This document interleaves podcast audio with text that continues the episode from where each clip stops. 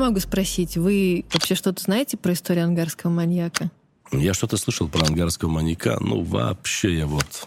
Okay. Нет, я точно слышал это выражение, выражение, да, слово. Ну, в общем, смотрите, история такая. Ангарский маньяк для меня это в каком-то смысле даже личная история, хотя мы с ним слава богу, в его бытность не соприкасались.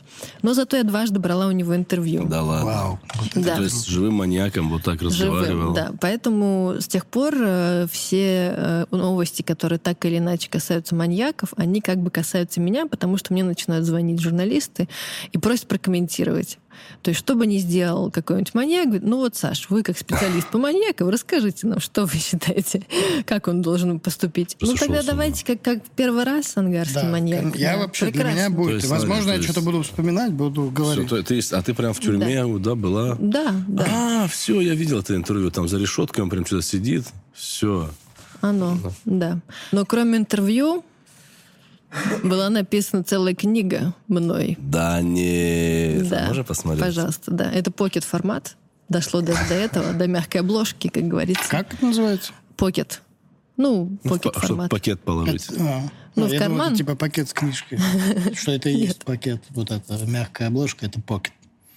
Нет, не Нет, так. покет это типа, что можно в карман положить. Такой смысл был изначально. Как да. называется безлюдное, безлюдное место? место? да. да. Ну, в общем, как вы можете оценить... Сейчас, сейчас Паша дам Ну, вот так ты едешь в метро, читаешь, и человек такой, что он там читает? Как поймать маньяков в России? Ну, понятно, маньяков. Сейчас мы узнаем. Читает, как, как не попасться. Так. Так, прикольно. Кстати, безлюдное место обязательно продается еще где-то? Продается, да. Обязательно все. Куда, по какую камеру показать? Паш, покажи. А у нас ты, получается, нам подпишешь такие, да? Могу, конечно. Да, вообще, давай. Одну-двоих могу подписать. Ну, принеси еще. Давай мы купим две Не, мы купим, да. Нет, я могу, конечно же, это подарить.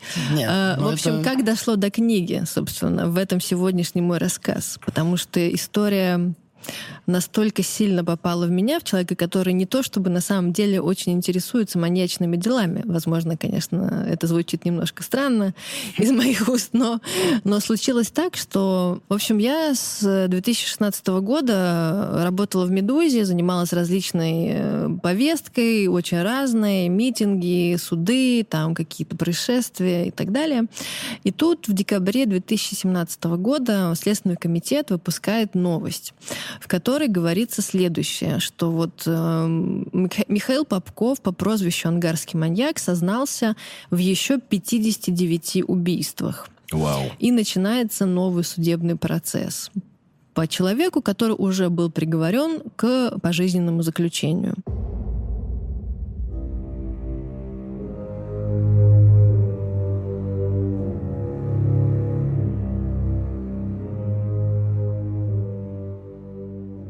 Я до того момента никогда в жизни не слышала выражения «ангарский маньяк», не знала вообще этой истории, но, сами понимаете, как бы для журналиста, да для любого человека, когда читаешь, что еще в 59 человек, который уже приговорен к пожизненному заключению, звучит довольно, ну, как бы эпично. А какой это год был? 2017. Угу. Можно еще по поводу, а то я потом забуду, про название. Вот это же, это кто? Это следователь? Тот, кто ведет дело, вот называет делом ангарский маньяк? Или это от людей цепляется? Это скорее от людей. Ну, нет такого, что дело ангарского маньяка нет, лежит. Нет, нет, нет. Понял. Это даже не столько от людей, сколько от журналистов, потому что Все. они сами вводят вот это вот, ну, удобное название как бы для человека, потому что Михаил Попков, то, как зовут ангарского маньяка, это никому ни о чем не говорит, а ангарский маньяк всем сразу понятно. Ну, что, ярлычки эти ставят. Ну, конечно. Да. Не, я думал, это прям делается там специально. Нет, нет, нет, это полиция не делает, наверное. Опять же, это все американские фильмы. Скорее всего, ну, у меня там ощущение оттуда, что -то это нормально. Да, и доска с этими веревочками, да, да, которые да. протягиваются. Нет такого? Э, нет, я думаю, что, ну вот, например, я была в кабинете следователя оперативника, который расследовал это дело, у него там висели какие-то старые вырезки из газет, но вот эти паутины, э, протянутые между фотографиями Это клише, и жертвами, да. ну, наверное, они этого не делают. А знаете почему? Потому что очень долго не объединяют все эти дела в серию. И а. это, наверное, самое главное, что меня зацепило в этом деле. Ну, давайте по порядку. Как развивалась... То есть а... до этого ты просто жила ни слухом, ни духом. Да. 17-й год, слышишь, ангарский маньяк, и еще признался в 59 убийствах. Ты такая, охренеть, кто это? Типа, что, что это? это? надо узнать, правильно? Да, да. Ну и там уже была некая информация такая базовая, да, которая мне позволила еще быстрее и сильнее заинтересоваться. Это, во-первых, что первое убийство он совершил в 92 году, а поймали его в 2012. Угу. И как бы вот это вот срок, да, почти 20-летний 20 того, что он э, совершал, убивал, насиловал и так далее, конечно, это не может не впечатлять. И один из первых вопросов, который возникает, естественно, почему же его так долго, долго искали и как его в итоге нашли. И эта вся история открывалась мне постепенно. Сначала мы решили делать текст про это дело, про ангарского маньяка, потому что на «Медузе» тогда не освещалось, это было молодое СМИ довольно-таки. Вот, и мы прочитали, это была общедоступная информация, что этим делом занимался Николай Китаев. А это такой следователь-важняк. Важняками называли э, следователь по особо важным делам. Ну, тогда это была прокуратура, и вот он в Иркутске э, расследовал дело одного маньяка, там другого, другое громкое преступление. И вот э, в том числе он засветился в этом деле. Я с ним связалась, э, он сейчас преподает в Иркутске в университете, криминалистам, угу. ну, в общем, вот студентам, которые занимаются, будут заниматься расследованиями преступлений. И он мне сказал, ну, я вообще к этому делу не имею никакого отношения, говорить о нем не хочу, но если что, приезжайте. Ну, вы понимаете, да, Иркутск как бы не очень близко находится, чтобы так на бум поехать и потом уехать без ничего, но поехала, встретилась. Ну, хотя бы на Байкал заехала. Хотя бы. На Байкал, да. Все, хотя бы ради этого стоит. Да, согласна. Да. Байкал замечательный. Просто, если что, в Иркутске есть Байкал. Это... И река Ангара. Да. Ангара, Ангарск. Понятно. А он Ангарский за реки или за городом? Город. Угу. Значит, едешь ты в Иркутск? Еду я в Иркутск, встречаюсь с этим следователем. Так. И он мне рассказывает о том, что в 98 году к нему м, обратились, он в Иркутске, значит, следователи из Ангарска, и сказали, что там происходит какое-то количество преступлений, уже довольно давно. Вроде как там есть некий общий почерк. Угу. Но не точно. Вот приедьте, посмотрите, э, помогите нам. Николай Китаев приезжает в Ангарск, начинает э, расследовать эти дела, ну, как бы, по сути, не расследовать, а скорее перечитывать все, что было собрано к этому моменту. Было собрано не так много, но это позволило ему э, выяснить, что действительно в городе э, орудует маньяк на протяжении уже там нескольких лет, там, 5-6 лет на тот момент. А, вот. Он эту справку приносит своему руководству, а руководство ему говорит, чувак, ну как бы нет, это забудь об этом, этого нет. Мы не будем представлять, что в регионе уже так долго действует маньяк, а прошло только 5-6 лет. Соответственно, поэтому ну, ему пришлось э, замолчать. Он вернулся в Иркутск. Вскоре там его отдел расформировали. Он ушел на пенсию, стал преподавателем, ну и немножечко отстранился от этих всех дел. Но спустя 4 года, в 2002 году, в московском комсомольце выходит статья в, котором, в которой журналист, ссылаясь на этого Николая Китаева, рассказывает о том, что вот есть э, такая проблема в Ангарске, что уже довольно давно, а это уже 2002 год, да, то есть уже 4 года mm-hmm. прошло с момента справки Николая Китаева, вот так и так действует маньяк, э, никто не расследует, женщины погибают. И только тогда Генеральная прокуратура и МВД решает э, открыть дело, объединив все известные к тому моменту э, убийства. И создают специальную группу, э, которая группа состоит из э, представителей МВД и из представителей прокуратуры, которые приезжают непосредственно в Ангарск и набирают там как бы на земле тех сотрудников, ну, потому что они не могут привести там, условно, 20 человек, да, главные приехали, всех остальных э, находят э, на месте.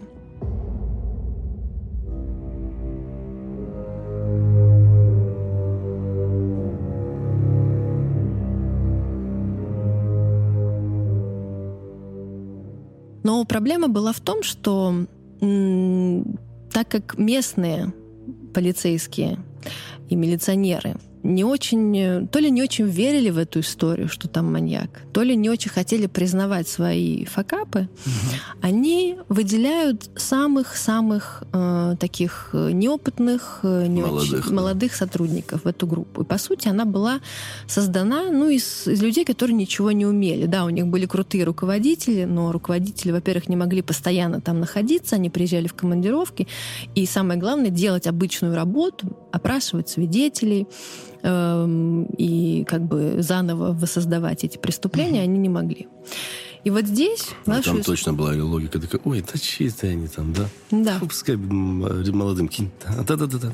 Да, ну, типа это так верили, что это уже неподнимаемое дело, что... Да нет, просто я думаю, они такие, типа, да какой маньяк в Москве там что-то надумали себя. Я думаю, такая у них логика была, потому что все-таки это та сторона России, она более, как сказать, э, там э, центр же далеко, федеральный. Поэтому там больше как, само, самоуправление, что ли, я не знаю. Ну, то, ну да, то есть там типа, да, да, при, когда приезжают, она летит, все подготовили, типа, ням-ням, знаешь, типа, все хорошо. Ну, его эта шишка прилетает, знаешь. Вы правы, но первая причина, по, которым, по которой они не очень были рады приезду этой группы, потому что они подумали, что группа приехала не расследовать преступления маньяка, а расследовать какие-то внутренние преступления и искать вши в, в системе МВД местной, ну и прокуратуре. И, конечно, они все очень враждебно отнеслись, и поэтому, ну, не то, что не помогали этой группе, но вот всяческие противостояли. То есть они подумали, это такой ход, предлог, да, типа как будто маньяк, да. а в итоге здесь, ага, видишь. Да не, и в целом приезжают, когда к тебе, опять же, к разговору, что тебе начинают диктовать правила, ну, тебя же сразу тебя уличают в этом. Это такая ну, защитная реакция. Да. Некая. Я просто хочу вы, выйти на одного важного героя в этом деле, э, которым я узнала благодаря Николаю Китаеву. Тоже это Артем Дубынин. И как раз-таки он был одним из тех э, неопытных, совершенно ничего не умеющих на тот момент э, э, сотрудников МВД. Он только закончил вот 2002 год, когда создается группа. Он в ноябре выпускается из школы милиции ничего не умеет, служит в маленьком городе неподалеку от Ангарска. Максимум, что он расследует, это квартирные кражи. И в один прекрасный день, спустя две недели после того, как он вышел на работу, к нему подходит начальник и говорит, слушай, ну ты как самый опытный наш сотрудник, поедешь сейчас в Ангарск и будешь там работать в группе по поимке э, э, маньяка, ну не маньяка, это было сформулировано типа преступника, который совершает преступление против женщин. И вот Артем, ничего не, не умеющий тогда, в 2002 году. Как у нас вещи своими именами боятся называть в целом. Да, в итоге станет главным героем не только этой истории, всей, как мне кажется, по крайней мере, но и моей книжки. Потому что, конечно, ну, странно посвящать книгу плохому человеку, как будто бы, да. Поэтому главный герой, конечно, Артем. И с Артемом я встретилась в тот раз, когда впервые поехала в Ангарск. Всего я там было шесть или семь раз уже по итогу. А, и он раска рассказал о том, что когда он пришел э, на работу, то э, столкнулся, ну, мало того, что никто никому не помогал, это я уже сказала, с тем, что э, не давали толком разбираться в делах. А, а дел было довольно-таки много. Но тут нужно сделать небольшое отступление и поговорить, в принципе, что такое Ангарск 90-х годов, когда именно начало происходить это все. В принципе, в России, понятно, 90-е годы — это время, когда происходит много преступлений, в том числе много убийств. Ну и в том числе, естественно, э, умирают, погибают и женщины. Насколько я знаю, Иркутск в 90-е был самое жесткое место в плане бандитизма и нераскрываемых преступлений. Дальний и... Восток, да. Не, именно вот Иркутск там в статистике первое место. Я когда пару раз был... Э, у нас же люди любят э, гордиться лишь бы чем. Ну, то есть там люди, ну, по крайней мере, с которыми я пересекался, вот, в несколько раз, когда я приезжал, то есть эту информацию мне говорили.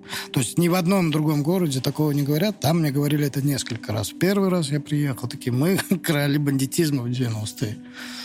Ну, это недалеко от истины. Я не буду говорить, что это прям первый город был, потому что еще Забайкалье, да, Чита, вот все, что Чита, с другой туда, стороны. Дальше, да. да. Там тоже очень большой уровень преступности. Но в Иркутске и в Ангарске были нефтеперерабатывающие предприятия, то есть там было что делить. Там были интересы. Был интерес, да, были как бы там банды. В самом Ангарске было несколько банд, которые постоянно между собой э, выясняли отношения. И как следствие этих разборок в городе часто находили трупы. Угу. Поэтому первые убийства женщин э, списали именно на это, списывали на это, думая о том, что, ну, мало ли, кто-то там пострадал вот на угу. какой-то разборке. Ужас. Просто я, я тоже реально, вот я был в Чите, в Иркутске был, мне очень понравилось. В Чите тоже понравилось. Но вечером я вышел там, что-то купить хотел. И я такой, как тут опасно. Просто Есть все, такое. ну не все, но там вот идешь по улице, и там просто мало, очень много компаний молодых, и все синючие, прям невероятно. И на бычки такие, знаешь. Ну, это район такой. Меня в Чите поселили. Кстати, вот у меня жена логопед, и она меня со своей этой поговоркой в Чите течет речка Читинка, заставлял. В Чите течет речка Я охренел, что у меня где-то... Это были коронавирусные времена, у меня еще не было QR-кода, когда вот он нужен был. Меня нигде не селили и сняли хату, вот эти двухэтажные сталинки, которые на окраине. Бараки как будто вот. Да, чисто в бараках. И на первом этаже и с решетками. Все окна с решетками. Ну, то есть, значит, есть э, подоплека их делать. Значит, туда и залазят, и все. И самое прикольное, что писал жене, ну, течет река прям сильно за окном. Я уже, она меня прям бесит. Я вот так увожу, смотрю, четинка. Я попал в ее поговорку. Нет, там прям, да, там до сих пор вот это бандитский флер на Ну и в Иркутске есть до сих пор районы, в которых очень высокий уровень преступности. Это точно, но в Иркутске показалось, как будто ты там, ну, более, типа, как-то побезопаснее, что ли. Ну, да, надеюсь, что там побезопаснее, но как Но бы, все равно читу, да, читу ну, уважаем, любим. Читы, читать, Забайкалье, это классно. Ну, в смысле, классно в том смысле, что для кого-то это вообще же. звучало как да. респект сейчас. Да, да. Ну, да. конечно. Но, тем не менее, действительно, был очень высокий уровень э, убийств. И, к сожалению, поначалу убийства женщин не замечали. Опять же, среди убитых женщин ангарским маньяком были...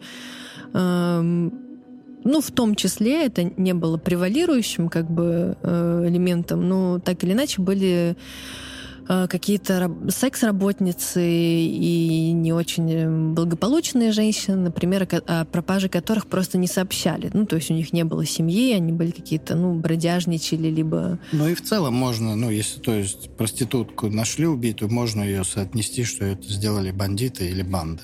Ну, то есть, да. чтобы тоже немножко оправдать людей, которые делали выводы. Да. Ну, Но, тем не менее, все-таки, чтобы их не оправдать, стоит э, указать, что все-таки, когда находили тела женщин, э, как это, почерк совершения преступлений везде повторялся. Это всегда были удары тупым предметом, там, по голове, по телу, довольно много ударов всегда. Это всегда присутствовал всегда как бы момент э, изнасилования в том или ином виде. И их в основном находили по объездной дороге. Uh-huh. Есть такая, ну, в каждом, во многих городах есть объездные дороги, в том числе в Ангарске. А, то есть это безлюдное какое-то безлюдное место, без а, малое количество свидетелей, тем более, что, скорее всего, это все совершалось по ночам, все убийства.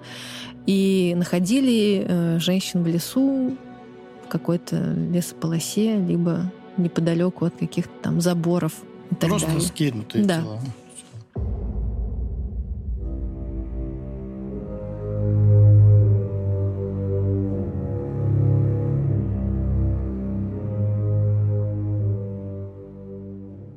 Ну, классика. И вот наш герой Артем Дубынин сталкивается с тем, что ему нужно, по сути,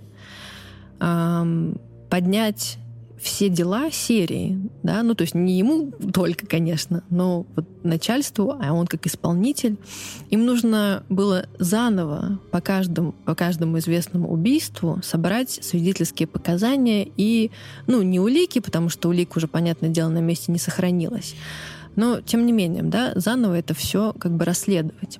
Почему заново? Потому что помимо того, что этих, э, эти убийства списывали на то, что это какие-то разборки либо случайные жертвы, э, видимо, не очень добросовестные сотрудники милиции, которые в 90-е годы получали мало денег, естественно, да, тоже была э, перестройка всей системы, и не угу. очень были, как бы, с большим энтузиазмом выполняли свои э, обязанности. Э, то есть там, условно, дело, вот как у нас тут лежат папочки, часто состояло из трех листков э, где нашли, что было на жертве, каким образом ее убили, и все. То есть часто не опрашивались свидетели, хотя они часто были. Э, и более того, что в какой-то момент э, на складе, где хранились все вот эти вот э, вещдоки, угу. произошел потоп. Его просто залило, и очень многие э, дела, очень многие улики и доказательства были просто уничтожены за счет этого. Но Артем в составе большого другого коллектива все-таки обходил, говорил с родственниками, пытался э, заново найти свидетелей, которые, ну, возможно, все-таки кого-то заносили, таким, таким или иным образом в эти э, дела. И группа сталкивалась с большим м, негативом и со стороны людей, потому что, естественно, если твоего, твоего близкого человека убили и все эти годы не могут найти убийцу, то ты, и ты уже по десятому разу mm-hmm. как бы даешь эти показания э, милиции, ты думаешь, ну какой смысл мне заново это повторять, если все равно ничего не произойдет. А это же тоже влияет на качество как бы расследования если человек что-то не сказал, не досказал, то у тебя может выпадать очень большие блоки информации. Но так или иначе группа работала, э, группе менялся состав, и очень разные люди приходили туда и э, разными путями пытались добиться какой- какой-то подвижки.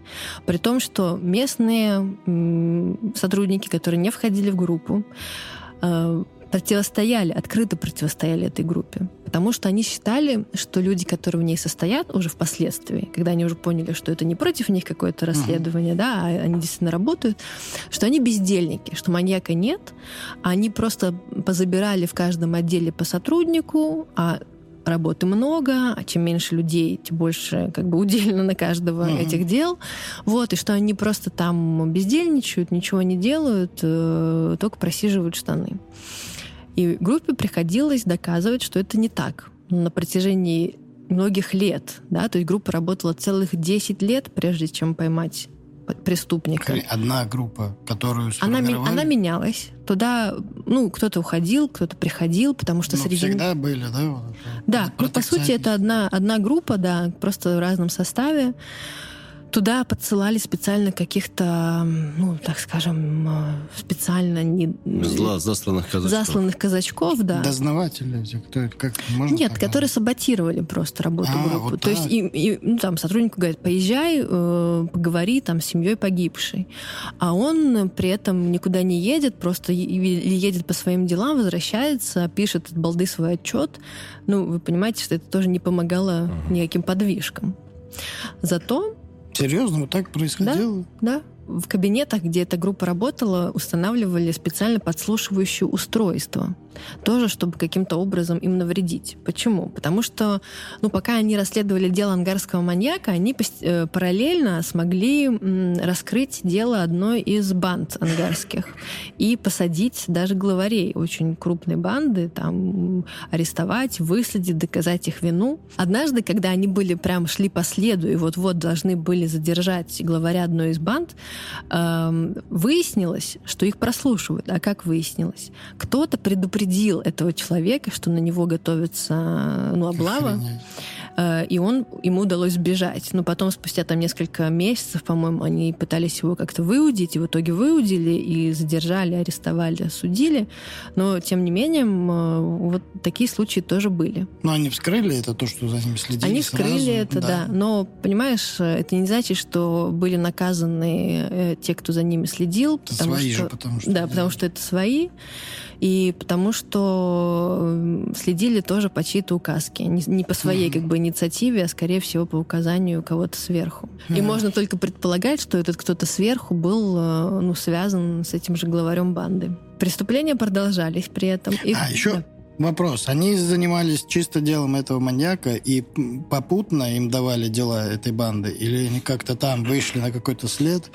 Ну, бывало, что как будто бы дела немножко пересекались. Вернее, они не пересекались, но им казалось, mm. что дела, возможно, пересекаются. Да, То есть была одна секс-работница, опять же, которую, как они подозревали, э, первая э, попала, как они выражаются, попала под маньяка дважды, и второй раз он ее как бы убил. А, ну, то есть первый раз он просто вступил с ней в сексуальную связь, а второй раз он ее убил. И они подумали, ну, по характеру, видимо, преступления, а, по ранам, которые ей нанесли, они подумали, что ее убил маньяк. И они начали, а, ну, там, расследовать это дело, там, спрашивать, с кем она общалась, кто-то ее видел.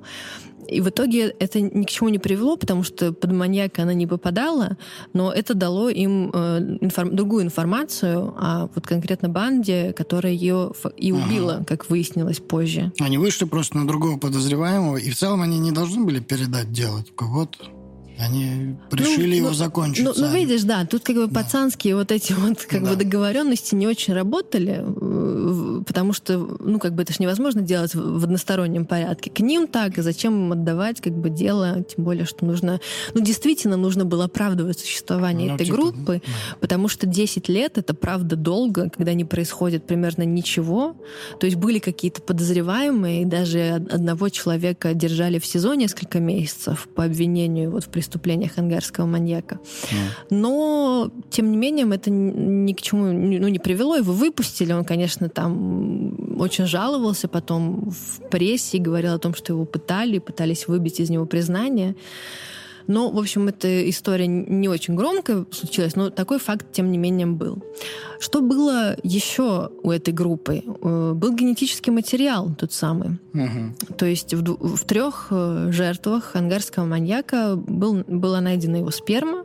Соответственно, конечно, это большой э, прорыв, ну как прорыв, то есть большой прорыв то, что ее смогли отправить на экспертизу и выделить ДНК. Хотя бы есть данные, да? Да. Ну, да. С которой потом можно было бы сравнивать там подозреваемых. С выделением ДНК тоже была целая история, потому что в середине нулевых это было очень дорого, потому что было очень сложно.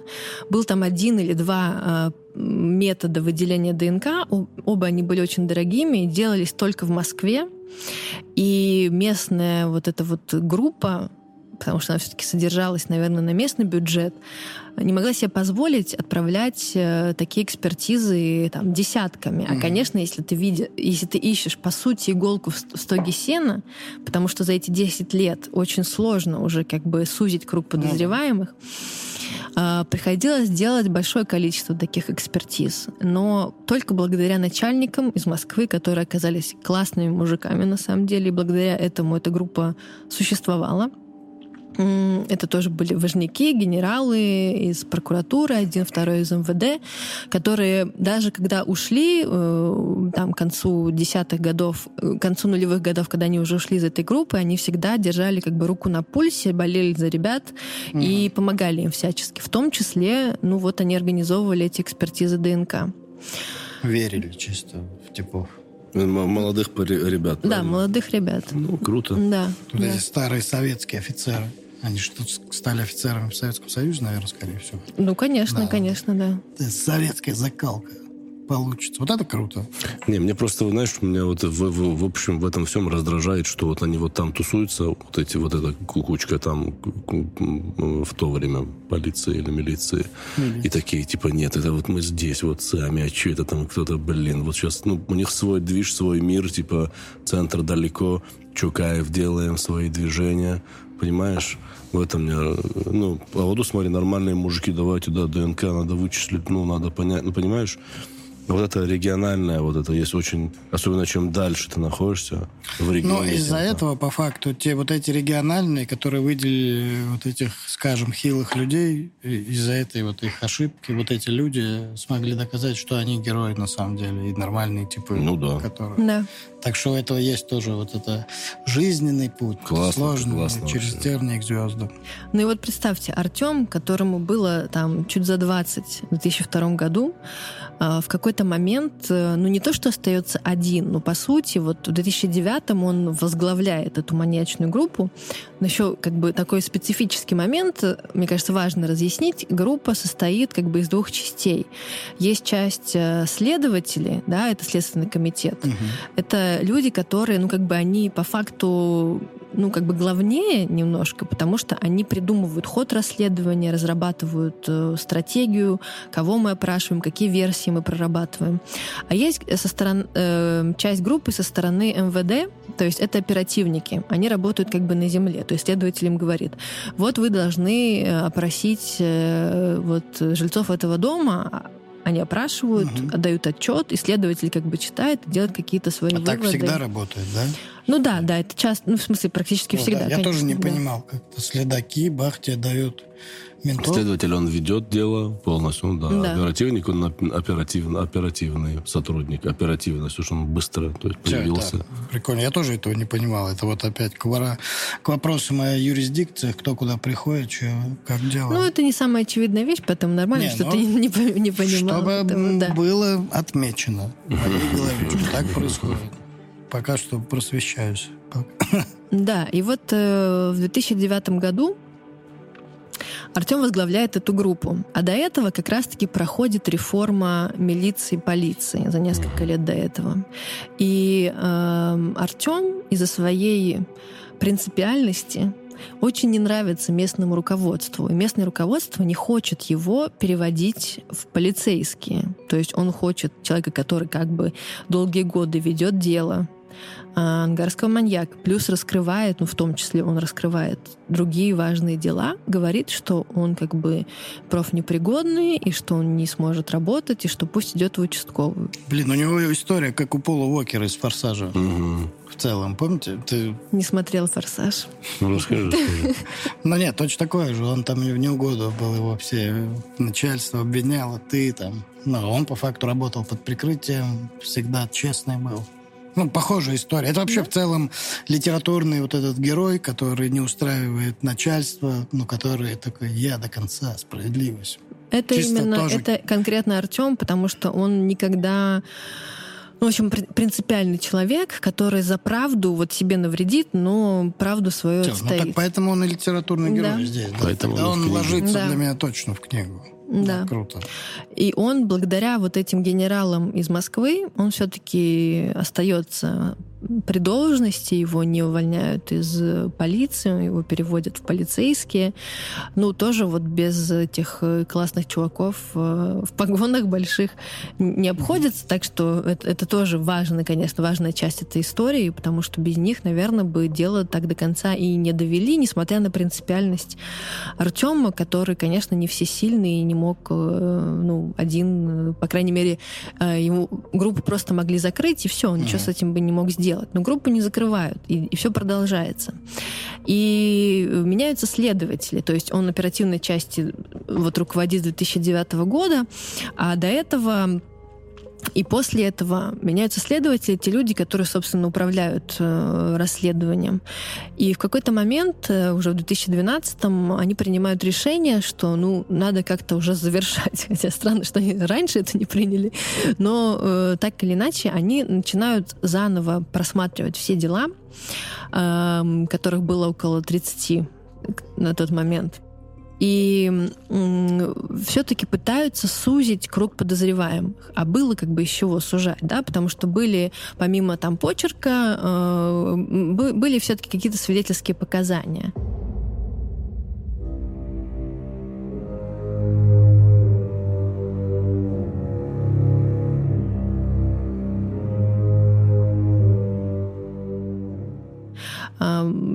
Поначалу э, стало известно, что вот в первые годы, как он орудовал, он ездил на автомобиле Нива.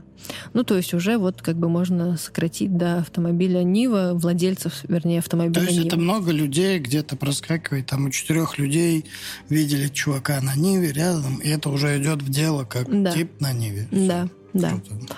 Также э, было понятно, что он э, какой-то человек, который где-то служит. Ну, в смысле, это угу. могло быть могла быть милиция, либо там пожарные.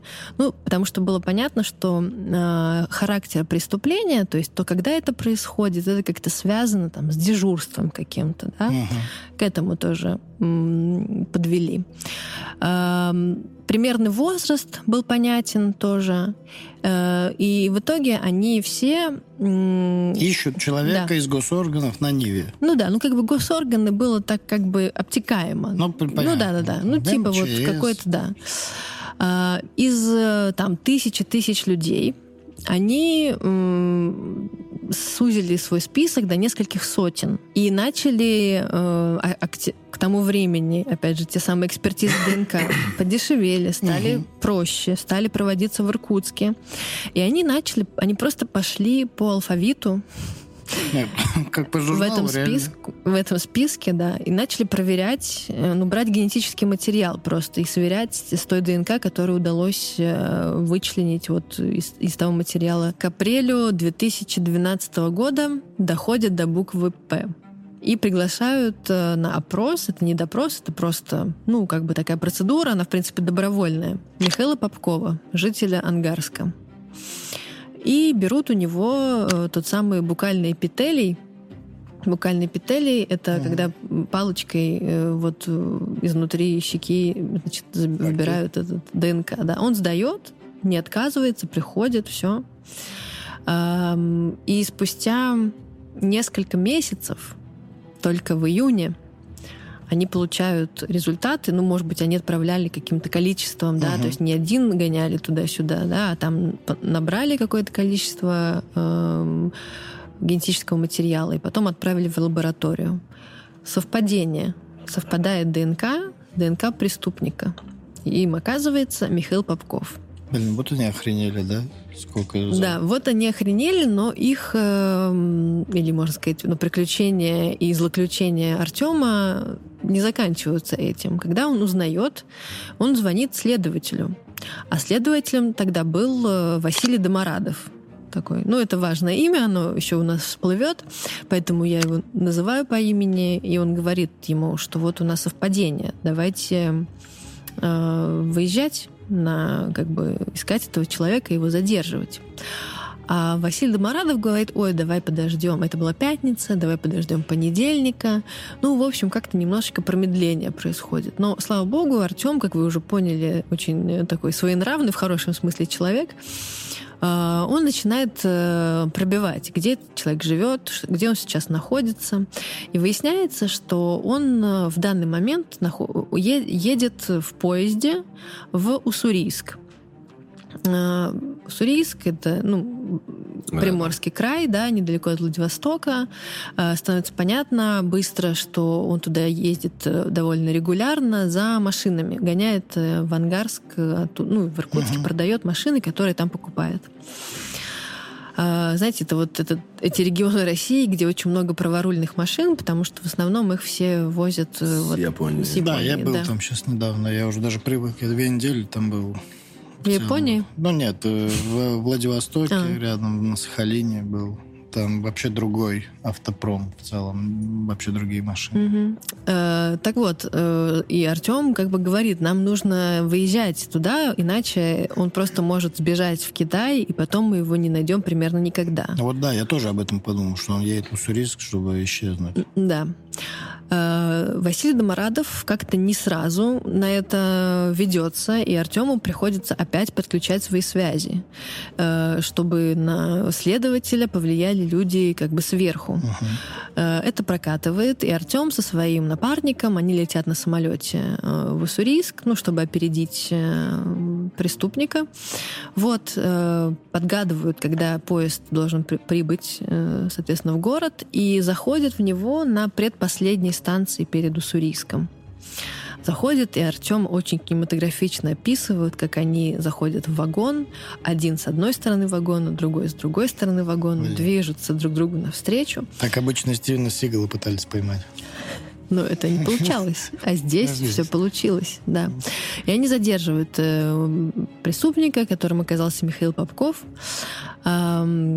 И, соответственно, в наручниках, в наручниках везут его обратно в Иркутск на самолете, доставляют, э, там суд его арестовывает, э, его размещают в СИЗО, ну и начинаются моменты допроса, да, то есть, окей, они поймали, но теперь нужно доказать, что он виновен. А он делал вид, что он не понимает, в чем дело? Да, он не ну, то есть или сразу такой, да? Как говорит Артем, он просто молчал все это время. То есть он не проронил ни слова, он ничего не, не сказал, ничего, никаким образом себя там не выдал.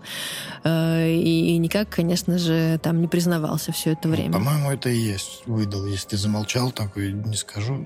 Уже ну, как будто можно расценивать как то, что признание. это признание, да, ну, некое для себя такое, а, ну, точно понял. Если бы человек начал, чего?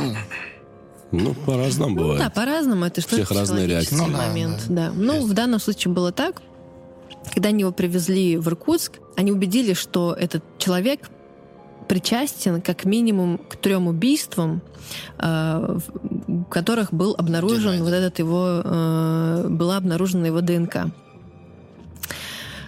Но ведь, э, как мы знаем, в этом деле было больше, чем три убийства. А на тот момент их было около 30 известных следствием.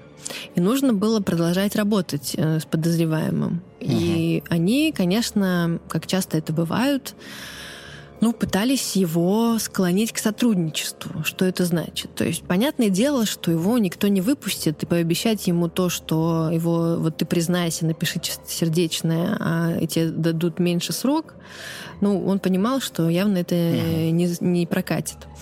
Поэтому а, у них есть другой метод, э, ну, назовем это методом давления, да, то есть если ты хочешь сидеть хорошо, то есть чтобы там тебе давали курить, э, носить передачки, чтобы тебе семья твоя могла принести там кофе, сигареты, какую-то еду нормальную, чтобы тебя там не избивали в камере. Ну, я думаю, что они так напрямую не говорят, но это тоже подразумевается.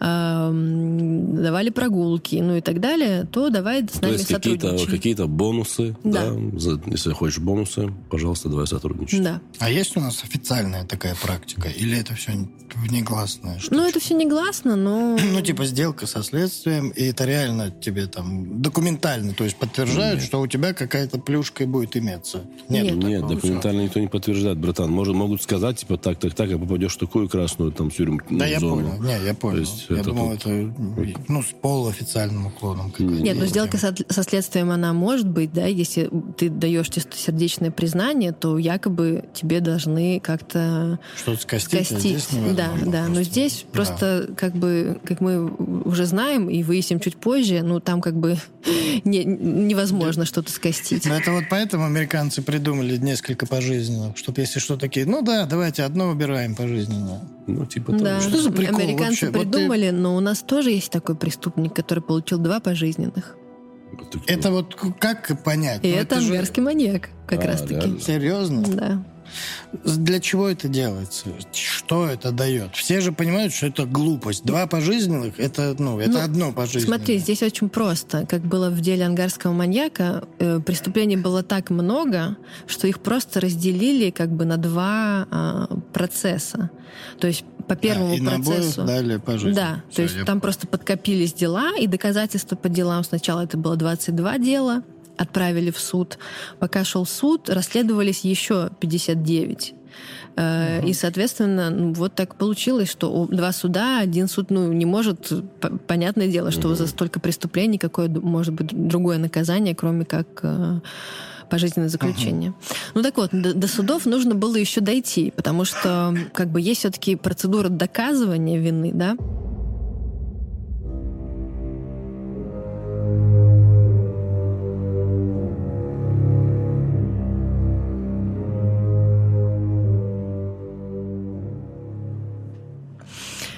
Его склоняли к тому, чтобы Попкова, чтобы он начал признаваться сам и писать э, признательные показания.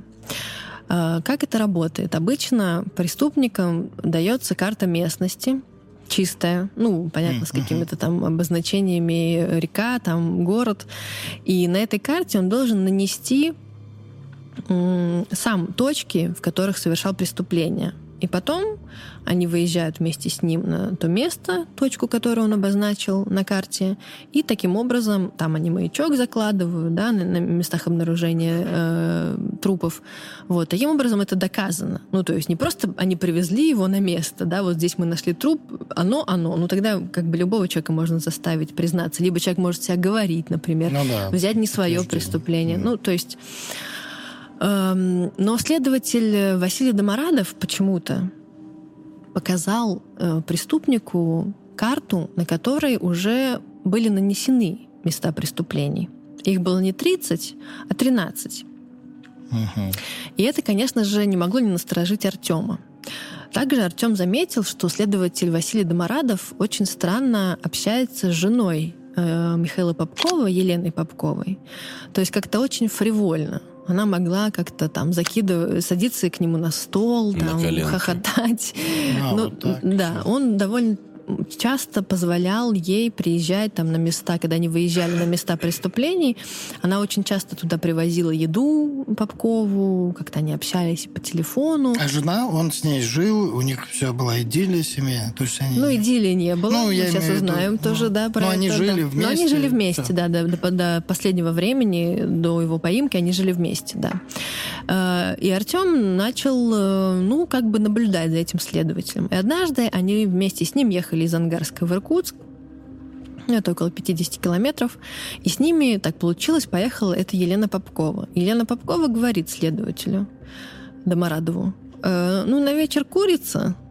Он ей говорит, да, на вечер курица. Ну, это еще больше как бы удивило и насторожило То есть, Артема. подождите, Артем едет со следователем и с женой ангарского маньяка. И а, жена а, говорит следователю... А уже это не насторожило? Что это? Ну, какая-то... Ну, насторожило его, нами конечно. едет, типа... А, нет, ну просто, ну, слушайте, ну, это типа... чисто человеческий фактор. Ей надо было в, Анга... в Иркутск, им... они тоже ехали в Иркутск. Ну, так сложилось. Ну, короче, я думаю, что это не, была ну, как раз случайность. Это уже, да. Да, но, так, но вопрос был э, настораживающий. И в один из вечеров Артем, э, зная, что в этот вечер жена ангарского маньяка Готовит дежурит, нет, это был другой же день, дежурит, ну, она там работала на какой-то работе с дежурствами, и вечером ее дома не будет, э, он проезжал мимо ее дома, увидел, что в окне горит свет. Его это тоже насторожило. Подумал, ну мало ли что, может, ее там кто-то держит в заложниках и, и вообще что там происходит, если она на работе. Он набирает жене, спрашивает, Елена, а вы на работе? Она говорит, да, да, я на работе. А кто тогда у вас в квартире? Ну, она как-то так стушевалась, э, съехала с темы, трубку больше не брала. Артем поехал к, к их дому, постучался в дверь и пытался зайти. Но когда он постучался, свет выключили, все выключили, там телек, если он работал, выключили, и кто-то там немножечко э, затихарился, в общем. Uh-huh. В общем, спустя несколько часов дверь таки открыли, и открыл им следователь Василий Домарадов. Такой, я уже давно здесь, все взломал. Артем, ты здесь? Заходи, заходи, все, никого нету. Я все проверил. Я даже одежду надел домашнюю, чтобы слюни не, не слиться. слиться. Ну, блин, ну понятно. Ну, по сути, так и было, потому что он сказал, что, ну, я просто... А сам этот следователь из Новосибирска, э, то есть он был в командировке э, в Ангарске, и он сказал, что, ну, просто мне нужно было вещи постирать. Э, ну, в общем, такие, как бы, отмазы, понятно, не очень Разве это вообще в целом не компрометирующее, что ты, как будучи следователем с женой, ну, это же в целом Конечно. должно подняться вообще... Это должно подняться до небес просто. Но до небес это не поднялось. Более более того... Еще да. вопрос. Давай. Они это... Или это, может быть, в будущем будет сказано? Они во время этого следствия у них произошел некий... Интрижка, да? И, ну, а, то ну, есть познакомились думал, они мало во время ли, может быть, да. еще нет, так все закручено, что они до этого были. Нет, нет, все, они все, познакомились во время следствия, ну и, видимо, как-то их притянуло друг к другу, и вот... Да, э, и Артем Охренеть, это... ты жена маньяка, это вообще странно. Ну да, вообще, ну, в чем проблема? Не, ну все равно. Нет, и ну- у тебя мужа, ладно, уж с другой стороны посмотреть. У тебя мужа сейчас судят, Не, пытаются... ну слушай, смотри, с ее стороны это понятно. Она думает, наверное, А, всё, я я, понял, помогу что- своему мужу. Да, Да, может, и она действительно ему помогала, А он потому что следователь как бы вообще-то вот ему показал места, где были обнаружены трупы. То есть он показал то, что знает следствие, потому что маньяк же не знает, сколько известно э, следователям Всё, я о преступлении. да, а тут вот, смотри, информацию, просто да. все карты выдал, да. А, то есть он мог бы вообще в других местах указать, да? Да, Ну это да. было бы дополнительной жертвой, понимаешь? То есть он, например, вот у них есть, есть подожди, 13, а вот- у него всего 80, как мы узна- узнали позже. И он же не знает, какие 13 они знают.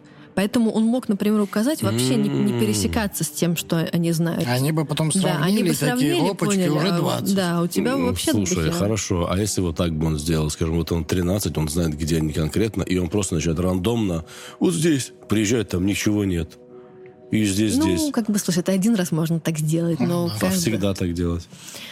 Ну, опять же, да, он же якобы пошел на это соглашение с ними. Я что думаю, да, он я- позже начал с ними Пока- соглашаться, чтобы хоть как-то оттягивать это Пока место, здесь одно доказательство, генетический материал, который вот это и самое главное доказательство, Да, но, это, но его нашли только в трех случаях. То понимаешь? А все остальные случая. нужно было доказать. Но ему не сказали, да, что в трех случаях нашли? А Ему сказали, ему предъявили обвинение сразу же по типа, да, этим трем. Да, и, и три он признал. Вот. Но просто проблема в том, что за три убийства его, ему могли бы дать срок меньше, чем пожизненное заключение. Он бы посидел, посидел и по УДО вышел. И весь смысл был в том, чтобы, ну, во-первых, доказать э, все его преступления, а во-вторых, ну, как бы дать ему адекватный срок тюремный. Соответственно, вы говорите, что это ЧП, как бы, да, следователь, ну, который, у которого здесь ни- никакой заинтересованности быть не должно, наоборот, он должен максимально быть э, Беспристрастным. беспристрастен, да, э, вступил вот в связь с этой женщиной. И Артем на следующее утро сразу же докладывает об этом руководству. Ну что делает руководство? Мы же помним, что они не очень любят Артема. Они вместо того, чтобы э, сказать, какой то молодец, выявил такого нарушителя, они ему говорят, да ты вообще не имеешь права следить за следователем. Ну, такое есть, действительно, да? Что ты нарушил, мы сейчас тебя вообще уволим, отстраним, и как бы будешь э, сидеть там в охране работать. Артем опять обращается к своим друзьям из Москвы, которые, Слава богу, естественно... крыша есть. Да, есть Какая-никакая. волшебные феи, вот, которые, конечно же, следят за этим делом и, безусловно, были очень рады и горды тем, что Артем смог найти этого преступника, потому что они все эти годы болели э, за общее дело. В итоге следователя Доморадова отстраняют, и он вскоре выходит на пенсию, но никаких взысканий, никаких серьезных эм, ну, там, не знаю, наказаний, да, Ну, последствий для него за этого не прежние было. заслуги. Да. типа, да. Все. Как у нас это и бывает Да. часто. Ну и при этом я с ним говорила по телефону, он такой на голубом глазу вообще, типа, да, это все как бы придумали, это все неправда, это все наговоры, меня хотели отстранить, все против меня. Ну, в общем, как бы тоже такая позиция, как бы его слово против слова Артема, но, опять же, раз его отстранили, мы предполагаем, что так все оно и было. Приезжает новый следователь, более беспристрастный, и дела идут побы- побыстрее, как бы, да, то есть Попков начинает рассказывать, а, выезжают на места преступлений, и здесь, наверное, можно поговорить про самого Попкова, да, что это за человек вообще. Ох, как к нему подступиться.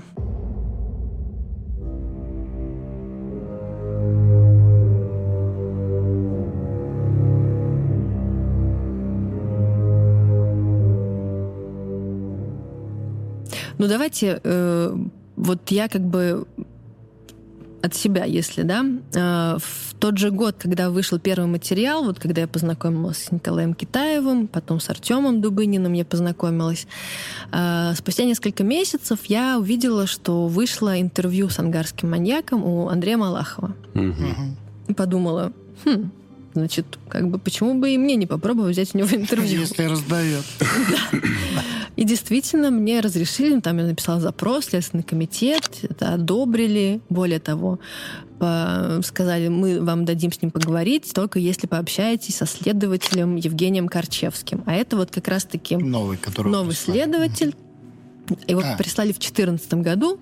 Ну, там было много следователей, в этом можно запутаться, но, условно, это тот самый следователь, который доказал большинство преступлений ангарского маньяка. И, более того, продолжает их доказывать. А, есть до сих пор? Да. А, вот. Мне дают с ним сделать да. интервью, интервью тоже. Да. В первый раз, когда я ездила в Ангарск, самый первый раз, когда я узнала об этой истории. Мне не разрешили говорить со следователем Евгением Корчевским. Сказали, у него слишком много дел. Но тут как бы я только рада поговорить и с маньяком, и с человеком, который с ним много общался и продолжает общаться. Вот, я приезжаю в Ангарск. Все рейсы в Ангарск, они такие ночные. Знаете, вот это вот чувство, когда ты приезжаешь утром, а тут минус 6 часов, вернее, плюс 6 часов. Uh-huh Холодно, зима, а, я приезжаю в здание, вот где сидела группа, а это просто, ну вот как из фильма ужаса. Это какое-то такое вот пошарпанное, старое здание советских времен, где все просто кричит о том, что здесь что-то недоброе происходит. Приводят мне ангарского маньяка, пристегивают его наручниками к батарее. То есть мы сидим с ним страшно сначала в обычном, в обычном помещении. По поводу страшно, да, все у меня спрашивают об этом, естественно, но знаешь, это все-таки ситуация, когда ты э, приезжаешь, ну не просто на беседу, да, ты uh-huh. журналист, ты должен взять интервью, взять интервью, ну хорошо, чтобы это было интересно читать потом людям, э, и предшествовала это еще такая история сложная, что когда мне разрешил Следственный комитет э, с ним пообщаться, вот только они мне сказали, окей, назначили мне дату, мне написала адвокат Михаила Попкова и сказала, что Михаил общается только за деньги. Типа, отвалите баблишко, тогда он с вами будет общаться. А, но не знаю, как там в других э, изданиях и СМИ «Медуза» никогда не платила никому ни за какой эксклюзив, ни за какую информацию. Uh-huh. И мне, ну, конечно, я не могла даже там сказать своему начальнику, что есть такая история, что нас просят деньги, потому что я знала, что это сразу нет. Вот. И я и так, и сяк, и говорю адвокату, слушайте, ну вот я могу дать свои 5000 рублей, вот, больше у меня нету, э, вот 5000 рублей и все. Вот если, ну да, да, нет, нет.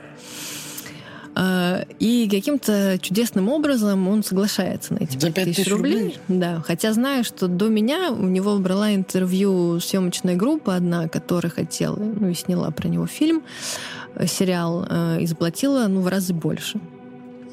А, уже когда я ехала в аэропорт, мне написала адвокат и сказала, Михаил попросил еще купить ему судоку. Чисто как вот в э, фильмах, Мол, вот в этих молчание, сериалах. Молчание да, ягнят да. какое-то. Да, ну типа. да, да, так как-то. Блин, ну было ощущение, что ты попала в какой-то детектив крутой. Вот этот трепет был, ну, если что-то было волнение, да, волнение. Так не страх, волнение, страх больше. Конечно, волнение было очень сильное, потому что, ну, слушайте, тоже поймите, да, было волнение, ну, я не боялась, что он на меня нападет, что он меня убьет, не, вообще, там и так далее. Ситуации, было волнение, что, что он, да, что он как бы не пойдет на контакт, что угу. он не будет говорить, потому что она мне говорит, ну, вот он может выйти к вам, сидеть, улыбаться и не отвечать на ваши вопросы. Ну, типа, привести его обязаны, но говорить он как бы, естественно, его никто не может заставить оставить. Поэтому, да, волнение было, мы с ним говорили три часа. Ты, а ты взяла судоку? Ну да, взяла судоку. Все, вот ты приходишь, все, ты прилетаешь в Ангарск, утро, да, плюс утро. 6 часов, ты такая, тебя туда ведут, выводят его, он приковали к батарее, да. он на стуле сидит, правильно? Да. Мы вот, через стол, вот, который вот, меньше, чем вот этот. Вот так, то есть, да? Да. То без есть, всяких стекол. Да, без. То есть он может дотянуться, да. да, в целом? Да. Еще, еще вот так вот, вот и сидите. вот страшно или не страшно. Угу. Вот поначалу, ну, мы с ним первый час говорили про книжки, которые он читает, про машины, которые он гонял, Чуть какая ему разбал, машина нравится. Вот, вот эта вот фигня вся. И мне казалось, что это просто обычный, обычный мужик, да, не вот не хочется упоминать слово нормальный, но он такой вот обычный, он, uh-huh. ну у него нормально поставленная речь, не супер как-то, не супер интеллигент, но у него нет не... вот этой темы, э, почему вы приехали сюда, вот это, да, он просто такой, ну вот гонял машины, вот так, Нет, не так. Вот все-таки не так. То есть он немножечко с хитрецой, как будто бы, да, такой. То есть как будто бы он сам себе на уме, но при этом э, ты понимаешь, что это не супер образованный чувак, который ну, там гений, читал... Да. Э, Короче, да, это мужик, у которого своя газель. Вот они такие, знаешь... Это мужик, который гонял машины. А, да. да. Вот такой как бы бывалый, да, поживший, ну и так далее. Он всю, практически всю свою жизнь прожил в, в Ангарске. Родился в Норильске, потом родители переехали в Ангарск. Не сразу, но забрали его с собой. Вся его жизнь разворачивалась в Ангарске. Ничего примечательного в его жизни не было, на первый взгляд. А, он э, пошел в армию, вернулся, женился, у них родилась дочка, обычная семья. А, ну, как бы все шло более не менее обычно, но был некий факт, который начала очень э, раскручивать пресса после того, как его поймали еще в 2012 году. Потому что просочилась информация о том, что он начал убивать, когда ему изменила жена. Однажды он вернулся домой и обнаружил в ведре использованный презерватив. И понял, что состоялся адюльтер. И его это так э, ну, как бы впечатлило, что вот спустя, ну, действительно, если как бы от, просматривать, спустя полгода действительно он совершает свое первое преступление. Сам он это отрицает и говорит, что это все не так, это все придумали журналисты, что, возможно, это была последняя капля, но как бы не с этого все началось. Я говорю, хорошо, а с чего же все началось? И, и здесь он всячески уходит от ответа и не хочет э, не про детство говорить, когда спрашиваешь, какие были отношения в семье. Он, ну, нормальные отношения, я хорошо учился, родители там особо занимались своими делами, спрашивали, все ли я выучил, э, и все. Но потом становится известно с помощью там, естественно, когда я уже писала книгу, у меня было довольно много материалов уголовного дела, среди которых была справка психиатра. И этот психиатр говорит о том, что э, в детстве у него была очень большая травма, связанная с тем, что он застал, э, как мама изменяет его отцу причем в каком-то таком довольно странной конфигурации, но нетипичной, да, то есть там был мужчина, и присутствовал отец, и это все было как-то, ну, в общем, некая оргия. Он это отрицает, он говорит, что этого не было, что это все придумал психиатр, но, тем не менее, можно представить, что, возможно, какая-то конфигурация этой истории все-таки имела место быть, что его очень сильно э, задело, впечатлило. Потом у него есть младшая сестра, которая тоже не очень прилично по его э, критериям себя вела, тоже там вступала uh-huh. с кем-то в сексуальные связи. И вот это вот все, как какое-то такое вот, ну, не знаю, предательство женщин, не недоб, недобропорядочной женщин. Как-то очень долго в, в нем тлело, тлело, Но тлело. Еще с детства, получается. Да. да. Была история с тем, что там он до армии влюбился в девушку, хотел на ней жениться, а потом вернулся из армии, а она уже как бы замужем, и никто не нужен он ей. Вот, ну, то есть вот какая-то такая ущемленная там самолюбие, наверное, присутствует тоже. Разбитое мужское достоинство целом. Не, ну это его не оправдывает все равно. Не, абсолютно. Пытаюсь, да, конечно. То есть давайте не будем романтизировать его. Да, мы просто как бы констатируем это. то, что ну вот было ну, в да, как будто да, просто не, ненависть к женщинам, наверное, да, просто он уже проституток убивал, да. Ну нет, не только. А, не только. Тут, понимаешь, эм, интересный момент, кого именно он считал проституткой. Кстати, каких, какого типа да. женщины были? Женщины были довольно э, разного типа. Угу. Были э, несовершеннолетние, но мало.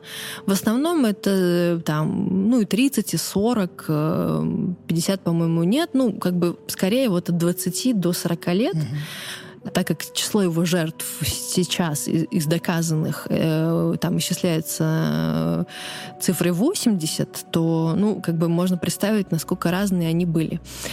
Э, среди них были очень э, разные э, девушки и женщины. Наверное, момент, который их объединяет чаще всего, они э, возвращались домой вечером. И, подвози... и он их как бы вызывался подвести, в том числе на Ниве, в том числе на служебной машине.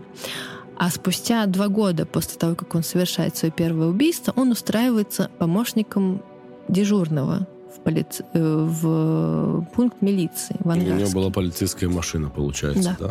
да? Офигеть. И, естественно, когда ты идешь вечером домой, там, после гостей, вечеринки, неважно, да, вот ты в такой ситуации. Ангарск, 90 там, 99 год условно, тебе нужно вернуться домой. Ну, понятное дело, что такси вызвать сложно, э, транспорт не ходит, э, вернее, не то, что сложно, просто дорого, наверное, людям вызывать такси. Ловили в основном попутки, и это была какая-то довольно распространенная история. Вот. И он э, и был тем водителем попуток, который часто подвозил женщин, не всегда их убивая, но вот как минимум в 80 случаях, ну или почти, э, убивая их. Как он объяснял это? Ну вот, э, представляете, она мало того, что напилась, так еще и вечером возвращается домой одна, э, значит что? Значит, возможно, она изменяла своему мужу, потому что если бы она не изменяла, то человек, который там с кем она была, он бы ее довел до дома или оставил бы ночевать у себя. И действительно очень часто среди его жертв оказывались э, замужние женщины, которые по своим причинам в разном состоянии, в алкогольном опьянении, без него, выходили вечером на улицу, чтобы, возможно, да, продолжить вечер каким-то образом, либо, не знаю, проветриться, прогуляться. Ну, тут, как бы, мне кажется, каждая вольна делать все, что ну, да. хочет. Вот. И когда он останавливался, а он довольно, ну, не то что привлекательный мужчина, но по таким, знаете, среднероссийским меркам, он вполне себе норм. То есть он mm-hmm. такой опрятный, э, ну, стандартная внешность без каких-то изъянов, э, опять же, чистая речь, э, машина. Сначала вот, например, милицейская, а потом иномарки, потому что вот он начал возить в какой-то момент иномарки. И, и женщины ехали с ним, причем не просто, э, часто он просто их подвозил, высаживал, и они возвращались домой. Но иногда он предлагал им, либо каждый раз предлагал им продолжить вечер. И те, кто отказывались, те, тех он доставлял до дома, и с ними ничего не происходило. А те, кто соглашались, он ехал, покупал там пиво, шампанское, вывозил на ту самую объездную дорогу, либо на какую-то поляну.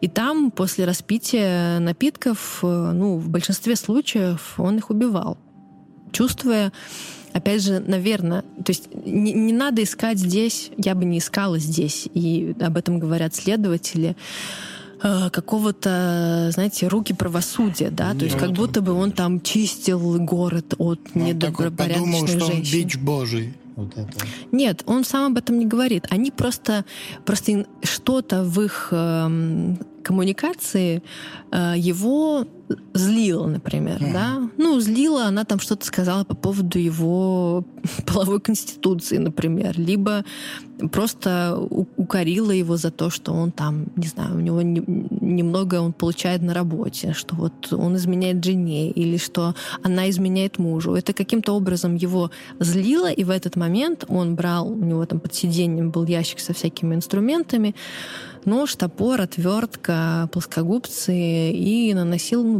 большое количество ударов. Опять же, если говорить там про насилие, то иногда, ну, как он говорит, он никогда не насиловал женщин, что они сами добровольно с ним вступали э, в интимную связь, но было по-разному. То есть иногда действительно это происходило по обоюдному согласию. Но в большинстве случаев, опять же, я видела материалы дела, э, ну, там фигурирует э, э, подтверждение того, что все-таки половой акт был э, не совсем э, добровольный. Mm. Ну, то есть по там, характеру повреждений да, тела. Э, вот, соответственно,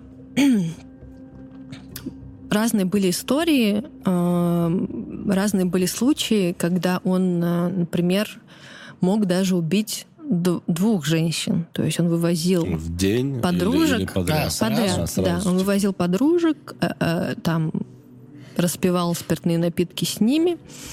Вот, ну какая-то, например, ему нравилась больше, он просил вторую выйти из машины, в этот момент он убивал одну, а потом убивал другую. И вот в одном из таких случаев он, вернувшись домой, уже понял, что обронил э, там свое удостоверение, ну или значок, ну вот некое uh-huh. подтверждение uh-huh. его личности. Э, и он в ужасе, в панике вернулся на место преступления спустя почти сутки и выяснил, что одна из этих женщин выжила. И что она, ну она как бы была там, но подавала признаки жизни. А, вот так. Блин, да. это чисто киношность. И он ее добил? Да. И забрал значок? Охренеть. Кино про него есть? Сериал. А, блин, да, точно мы спрашивали. Страшно. Да, но было три случая, когда женщина выживала. Вот, я хотел спросить, да. выжившие есть? И с одной из них я поговорила, и она, ну, слава богу, что у нее, в принципе, все нормально сложилось в жизни, потому что э, одна еще, она по-моему, умерла, ну, по каким-то своим причинам, скажем так, от болезни.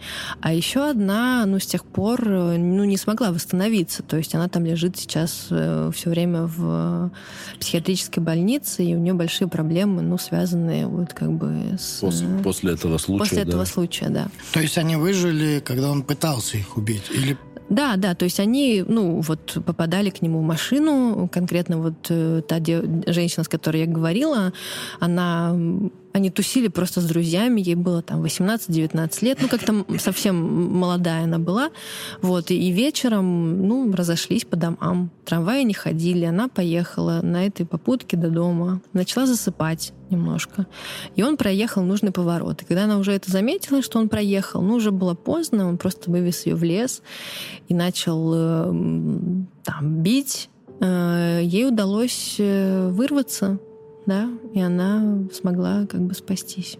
А где же его вот это хваленное, типа, если она продолжила, значит, там что-то нечисто. Да нет, ну, можешь, видишь, говорит, что вас бесит, что угодно. Можно да, бесить. да, тут там не было какого-то одного То правила. есть это он все оправдания какие-то себе решил Да. придумать, да. И эта женщина не пошла ни в полицию? Пошла, ни- конечно, пошла. Ее допрашивали, но, понимаешь, когда там тебя ударили по голове, ты мало чего можешь э, вспомнить и, в принципе, дать какие-то адекватные э, показания, но при этом э, она говорила, например, что она запомнила, что его зовут там Миша.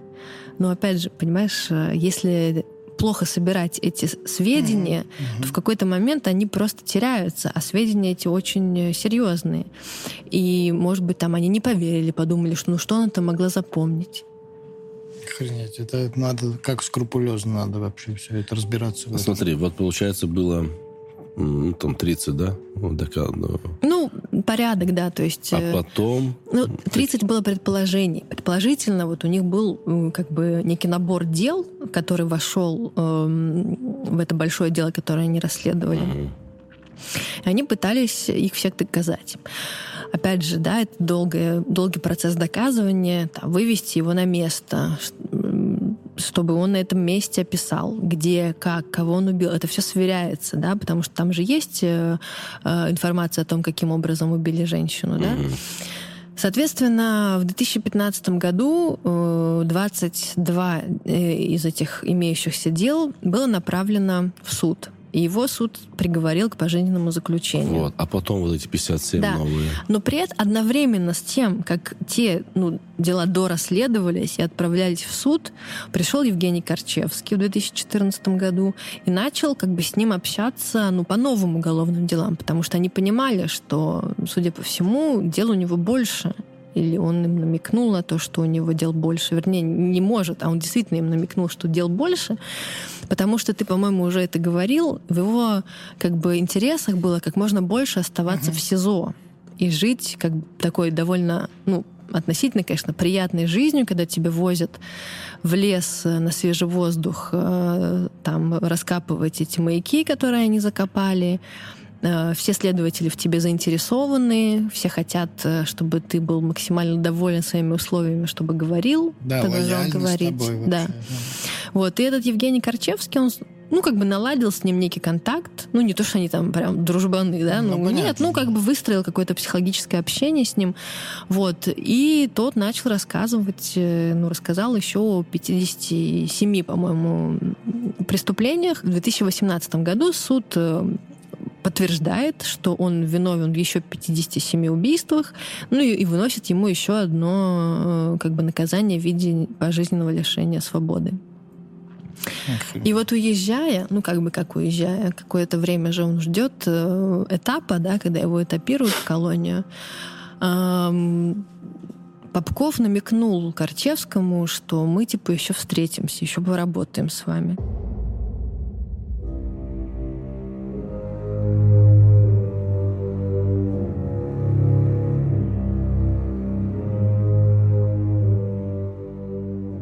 И вот в 2020 году его действительно вернули в СИЗО Иркутска, э, где он рассказывал еще о двух преступлениях, которые в итоге были доказаны, и ему там дали дополнительные, ну, уже не пожизненные, там какое-то количество лет, потому что там два преступления, uh-huh. вот, но тем не менее.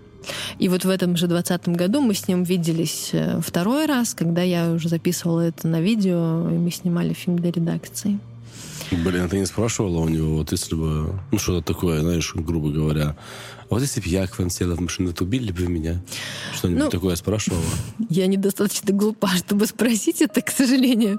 Но следователь, когда впервые меня увидел, а, вот Евгений Корчевский, он мне как-то намекнул, что вы бы тоже ему не понравились. Я говорю, почему? Была зима, я была очень так одета, как бы хорошо, прилично, все было... Он говорит, ну вот у вас татуировка на руке, вот он бы точно это как бы не оценил. Вот, ну, слушай, знаешь, это... Как уже хорошо его знал. Да, он его да, неплохо да. знает, конечно, потому да, что... Прикинь, у него какое упрощение у него. Татуировка, точно. Ну все, шлюха. Плутовка. Слава богу, что он сидит, два пожизненных, э, потому что это вообще безумие. Просто а что, есть вариант, что он опять появится и скажет, ну вот еще вам два? Да, есть такой вариант, а, потому что об этом говорят люди в разной степени близкие к этому делу, о том, что, во-первых, в последние годы перед его поимкой, то есть вот в нулевые, а, он стал меньше совершать преступлений в Ангарске, но в эти годы он как раз-таки часто ездил за машинами. Риск. Да. И что, возможно, если поднять дела об убийствах женщины вот по трассе из Уссурийска в Ангарск, что там можно найти новые преступления. Ну и меня лично не удивит, если мы опять о нем услышим, потому что в колонии для ну, вот таких особо опасных преступников, да, это спецколонии, в которых э, режим очень суровый, они в основном все на севере, конечно. Там э, сложно с уютом и какой-то там с каким-то бытом нормальным, поэтому, конечно, он заинтересован в том, чтобы его возили в СИЗО, с ним всячески взаимодействовали, при, при, проявляли к нему внимание угу. и так далее. Еще скажу момент такой, пока вы думаете. Да что думать, я даже... Ну, просто вот про справедливость. Эм, наверное, такую, не знаю, житейскую или просто про какую-то справедливость. В 2019 году э, Евгения Корчевского наградили медалью ордена за заслуги перед Отечеством второй степени. Поздравляем. А Артем Дубынин, вот, кстати, который надел наручники на этого человека, отдал там 10 лет своей жизни, за это время там у него дети рождались, которые толком его не знали, потому что у него не было ни, ни, ни отпуска, uh-huh. ни выходных. Он получил э, грамоту э, такую, типа, спасибо, пацан. И там 1050, наверное, премии. И э, в 2018 году ему приходится уйти на пенсию из органов, потому что ну, группа уже была закрыта, и не нашлось такому сотруднику, прекрасному, ну, в хорошем смысле, места э, достойного. Ну, то есть ему предложили там пойти, типа, в участковые. А он был на тот момент э, майором. И... Все-таки зуб точи, точенный да, зуб, да, да. Вот, э, то, что на него был, все равно свое сыграл. А как же покровители, вот эти ну, генералы покровители, из Москвы? как они повлияют настолько? Ну, то есть, смотри, одно дело, когда ты просишь их помочь тебе в этом деле, а второе ну, типа, дело, Артем, когда ты приезжай... просишь помочь тебе уже в личной ну, да. карьере доверие. Ну, понятно. Но они же, если видят, что там несправедливость, не может, могут сказать, Артем, давай к нам, может, к нам в Москву куда-нибудь? Ну, там, ты знаешь, э, я не знаю так уже досконально этих их делишек, но мне кажется, что, конечно, Артем, который сейчас работает в службе безопасности, и у него все хорошо, у него прекрасная семья, дети, собаки, и вообще он очень кла- ну, суровый, Богу. но классный человек. Да, но, конечно, этого ему очень не хватает, и от этого печально как бы за него, как за человека, и печально глобально за нас, потому что вот тот самый человек, который мог бы основать группу такую uh-huh. вот специальную, да, которая uh-huh. могла расследовать серийные преступления, потому что он много прошел, очень много всего знает, плюс, он уже не при делах. И, и плюс, и, как сказать, принципиально. Да. Что самое важное вот в этом? Ну деле? и самое, э, как бы, самое важное и самое то, что ему не дало стать таким человеком, потому что принципиальных, ну где любят принципиальных? Ну да. Ну вот ему точно надо тогда свою группу, чтобы он там был самый главный. Просто самые главные должны быть принципиальные, чтобы им можно было работать. По идее.